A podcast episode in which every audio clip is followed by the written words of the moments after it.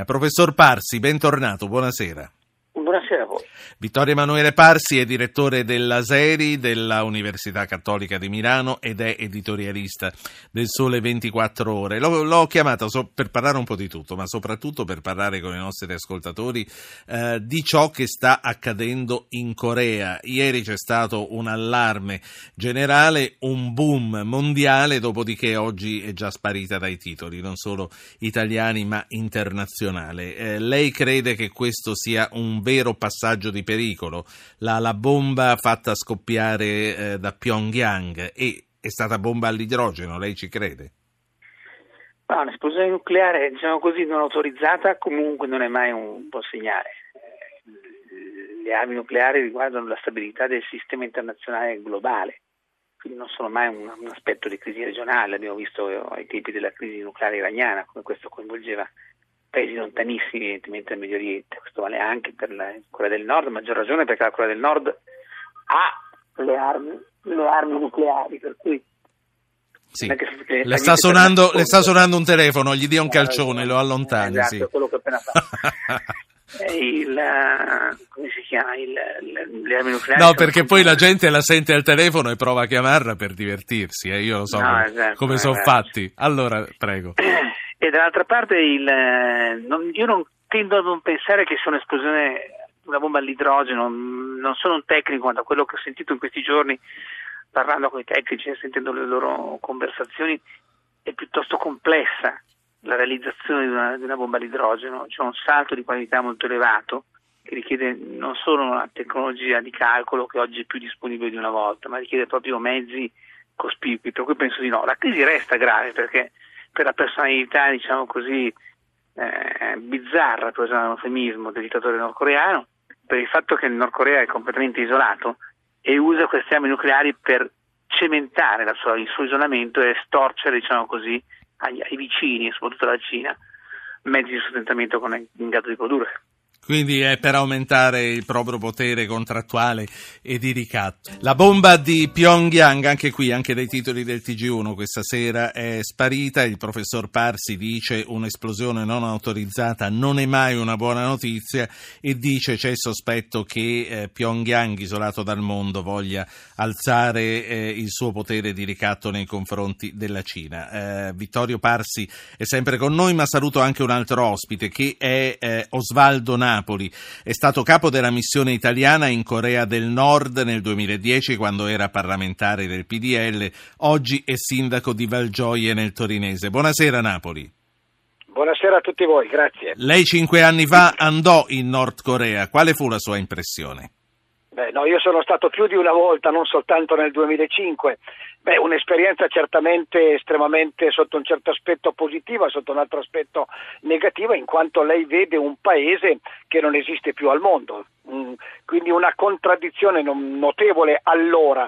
Lei tenga presente che io sono andato la prima volta più o meno nel 2003-2004 e oggi, da quello che leggo, contrariamente a quello che c'è scritto, vi è una contraddizione forte. Da una parte vi è certamente un aumento come dire, della redditività in modo di vita, si vive meglio, vi, vi, si, si, sta meglio rispetto a parecchi anni or sono, quindi vi è una crescita economica che non c'era fino a 7-8 anni fa. Lei oggi certamente va nelle grandi città, in modo particolare Pyongyang, vede una metropoli completamente diversa nel giro di dieci anni, quindi costruzioni, alloggi e così via. Non vi sono dubbi che si rende conto che è un paese estremamente chiuso, non aperto a nessuno, telefonini che non possono telefonare all'esterno del proprio paese, autorizzazioni per email e per qualsiasi altra cosa, quindi una situazione estremamente dire, negativa sotto l'aspetto della democrazia.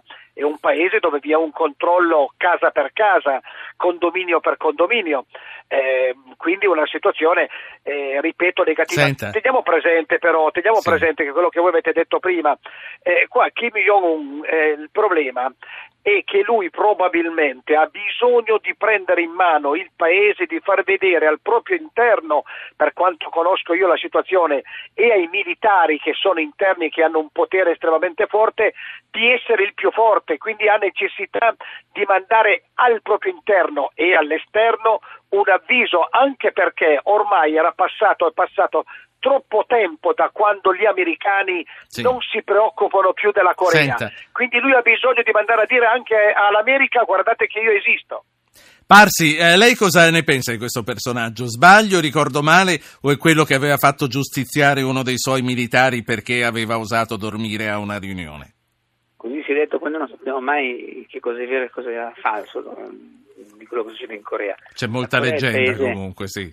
Beh, quando non c'è la verità, si capisce bene che si, si, le favole, i miti crescono. È il paese che più assomiglia eh, il regno del terrore immaginato da Orwell di 1984, è il paese più orwelliano che sia mai stato costruito, in cui appunto le persone vengono cancellate dalle foto dopo che sono state causate di disgrazia, in cui le persone vengono eliminate, di cui non si sa niente, c'è un controllo totale, c'è una, contra- una contraffazione della realtà continua. Credo che sia un personaggio sostanzialmente un malato di mente, per essere molto franchi, eh, appunto, che le sue esigenze, per così dire, non devono essere tenute in conto se non per cercare di capire come si sta muovendo, ma non è che possiamo legittimarle minimamente. È un grosso problema, la novità rispetto agli anni passati è che anche i cinesi iniziano ad averne, diciamo così, abbastanza, però il fatto è che nessuno ha un interesse a far cadere il regime. Eh, non lo vogliono i cinesi perché non vogliono avere gli americani sul confine meridionale, non lo vogliono i sudcoreani in realtà perché dovrebbero occuparsi di una Corea unificata che farebbe apparire la unificazione tedesca uno scherzo da bambini. Alla fine non lo vogliono i giapponesi perché i coreani potrebbero essere dei competitor economici ancora più potenti. Forse lo vorrebbe il popolo nordcoreano, ma con due milioni e mezzo di militari, che sono i veri approfittatori della situazione, diciamo così, sono una popolazione di poco più di 20 milioni, lei sì. capisce che c'è una casta di circa il 10-20% della popolazione che vive sulle spalle degli altri e che è ben determinata a non mollare il colpo. Beh, Osvaldo Napoli volevo aveva dire, interrotto lei. Volevo sì. dire al professore che in linea di massima può essere d'accordo, però dobbiamo raccontare la storia e quindi noi te- siamo stati il primo paese del G7 a dare, come dire, a riconoscere la Nord Corea 15 anni or sono col governo Dini. Da lì abbiamo iniziato un'escalation di presenze parlamentari e governative e teniamo altresì presente che la difficoltà di oggi di Kim Jong-un è dovuto, ripeto, al fatto della sua solitudine completa e ha bisogno nei confronti militari, come dicevo prima, dopo, mi pare se non sbaglio, eh, l'ultimo congresso del Partito Comunista nordcoreano, sì. se non sbaglio è avvenuto negli anni Ottanta, da allora non è mai più avvenuto nulla e lui ne ha convocato uno per quest'anno. Senta. E poi le prove, aggiungo che le prove per quanto riguarda il nucleare sono avvenute sempre se non erro, nel 2006, nel 2009, nel 2012 e nel periodo in cui Clinton, e io questo l'ho vissuto anche nei colloqui che ho avuto allora con il governo nordcoreano, il periodo di Clinton, specialmente la fase finale, si era raggiunto in parte un momento che si poteva fare la pace vera, perché come voi sapete la pace fra nord e sud non c'è ancora, ma c'è solo l'armistizio. Allora fu, crollò tutto perché gli allora Senta. militari del Nord Corea impedirono che l'accordo venisse fatto. La interrompo per girare la parola a tre ascoltatori. Poi eh, sulla bomba, che sia atomica che sia all'idrogeno, nel caso non è che spaventa solo i militari suoi. Nulla. Sì, ma non spaventa non solo dubbi. i militari suoi, eh, spaventa anche me, spaventa tutto il mondo. Non ci, non ci sono dubbi, no, ma il problema era la politica interna sì, sì. del perché Faccio parlare... in quella maniera. No, no, ho capito. Faccio parlare Stefano, Antonio e Giancarlo, anche stasera pochissime donne, quindi datevi da fare. 335 699 2949. Stefano, buonasera. Buonasera dottor Po e anche ai suoi mh, mm, gentili ospiti. Io volevo fare due domande velocissime. La prima, ammesso che eh, questa bomba atomica a idrogeno o come diavolo sia fatta l'abbia costruita interamente la Corea e non abbia magari comprato la tecnologia e il materiale nucleare o quello che sia da altri stati intorno, possiamo a questo punto pensare che sia solo un caso o che a di annoverare anche la Corea nelle nazioni potenzialmente detentori di un arsenale nucleare di un certo livello? Yes. E la seconda domanda è molto più semplice. Eh, perché proprio ieri? Cioè, avremmo potuto fare scoppiare la bomba in qualsiasi momento dell'anno. C'è una particolare ricorrenza, uno sfruttare una situazione già di per sé Capito. un po' Capito, eh, vediamo, vediamo, se c'è. Eh... Mi permetta, sono due le cose. No, no, no, no, no, aspetti, aspetti, facciamo parlare tutti, eh, così poi rispondete insieme e vi saluto. Antonio Orbetello, buonasera. Salve, buonasera. Senta, io mh, mm, devo dire questo, devo dire. se la Corea è un punto molto delicato eh, di questo eh, assetto strategico eh, dell'Oriente, come mai l'Italia si permette di mandare Razzi, l'onorevole Razzi, mm, eh, che noi conosciamo attraverso Crozza eh, ma che non è un genio. Sì, guardi, noi stiamo parlando di un, par- di un, parlamentare che tra l'altro ha delle competenze precise istituzionali per quanto riguarda i rapporti con la Corea, quindi Crozza non c'entra, non c'entra la Zanzara, non c'entra no, no, nient'altro. Razzi, sì. Razzi, cioè, che Razzi sia in grado di poter cercare di capire mh, mm, e, e, e spiegare. Sicuramente lo è perché è un deputato del nostro Parlamento e ha questa responsabilità. Che cosa voleva dire Antonio? Volevo dire insomma, che dal momento eh, eh, che è molto delicato quella situazione lì, io penso che si dovrebbe cercare di instaurare un ponte molto preciso con delle persone competenti sull'estremo oriente, che sì. significa che quelle persone lì debbono essere assolutamente capaci di poter cercare di eh, far sì che i militari vengano. Ho capito Antonio. Eh, resta, resta, solo che lei ehm, probabilmente pensa di poter giudicare la loro capacità e invece ci sono dei ruoli istituzionali che vanno, che vanno rispettati e io rispetto quello che ha l'onorevole Razzi. Grazie. Giancarlo Taranto, buonasera. Buonasera, dottor Po. La domanda semplice e secca è questa. Quale sarebbe la posta in gioco fra Corea e Cina? la cui esplosione rappresenterebbe così un, un rialzo, un tentativo di, di, rialzare la posta. Io non capisco uh, una potenza come la Cina che cosa potrebbe temere da una minuscola regione come la Corea del Nord. Perfetto, grazie. Chiedo eh, un intervento conclusivo, sintetico, sia a Parsi sia a Osvaldo Napoli, però le questioni mi rendo conto che sono tante. Eh, professor... Io sono felicissimo. Eh? No, no, dica, dica pure. No, no, eh, volevo cominciare da Parsi e finire con lei. Parsi, sì. eh, l'hanno fatto da soli, si chiede Stefano, e perché l'hanno fatto ieri? Sul, sul perché ieri, non domani, questo francamente non saprei, non saprei dare una risposta, magari l'onorevole ha qualche informazione in più delle mie.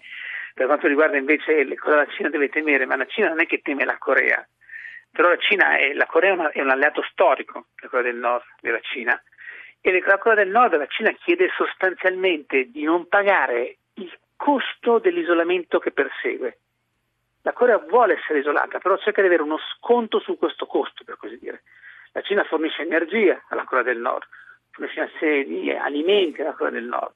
E quindi in qualche modo Kim cosa cerca di fare? Di chiudere il suo regno nell'isolamento più assoluto per garantire il suo proprio potere sulla popolazione e contemporaneamente di abbassare il costo di questo isolamento cercando di mostrare come potrebbe fare qualche cosa che potrebbe minare la stabilità della regione e i cinesi che hanno quando crescevano economicamente tutto volevano meno che un'area instabile. Oggi che sono in affanno economico a maggior ragione vogliono tutto meno che l'est asiatico sia certo. in una zona instabile. Professore, grazie, grazie per essere grazie stato con noi questa sera. Allora, eh, Osvaldo Napoli, eh, l'uomo del ponte, voglio cominciare da qui. Un tempo era lei, oggi è Razzi.